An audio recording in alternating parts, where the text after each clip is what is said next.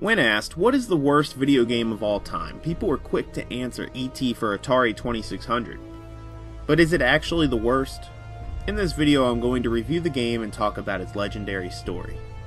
So let's begin back in 1982. Atari had struck a deal with Universal and acquired the rights to make E.T. the video game.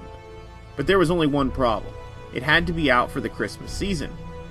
Howard Scott Warshaw, who is known for designing and programming Atari 2600 games such as Yars' Revenge and Raiders of the Lost Ark, got a call one day by former president and CEO of Atari, Ray Kassar. He was asked if he could complete the ET video game in just five weeks. So, being the young and proud worker for Atari, he answered, Yes, I can.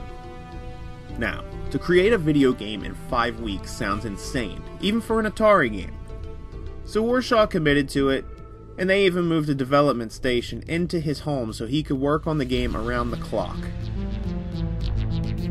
Once the game was finished, one of the conditions for Warshaw was that Steven Spielberg himself approved it before release. Spielberg played the game, and he loved it, so therefore the game was released.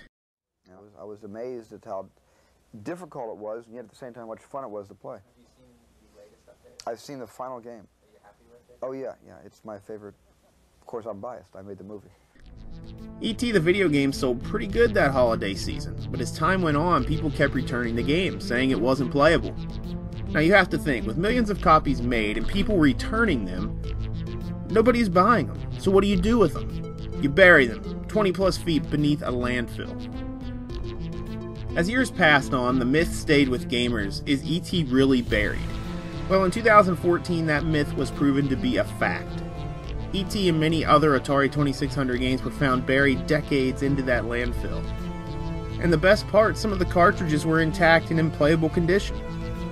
Warshaw was there to see his five week project dug up, and so many other gaming fans were there to see this legendary story become real.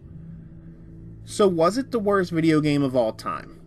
Sounds like it from its history, but now I'm going to see for myself. The player takes control of ET and needs to find three pieces of a phone to get home. Pieces can be found in pits that you seem to fall into every 5 seconds. The game is as random as it comes, and every item in every location is different. So your gameplay experience of ET could be harder or a lot easier than mine was. While looking for these pieces, you'll want to stay away from the scientist and the FBI guy. The FBI guy will take any parts of the phone that you have found, which is just pure evil and the scientist will take you back to a certain screen. On top of all that, ET can run out of energy. It honestly is just is just a brutal game. After you've managed to get all the phone parts, you need to phone home. In a certain spot.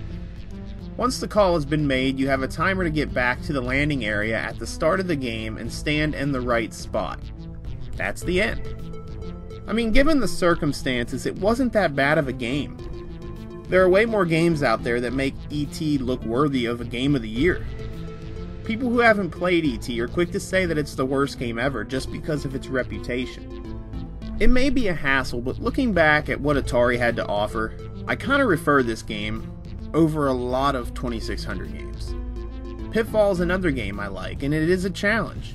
I think some forget, though, that video games are supposed to be a challenge. So is this the worst game of all time? Not hardly.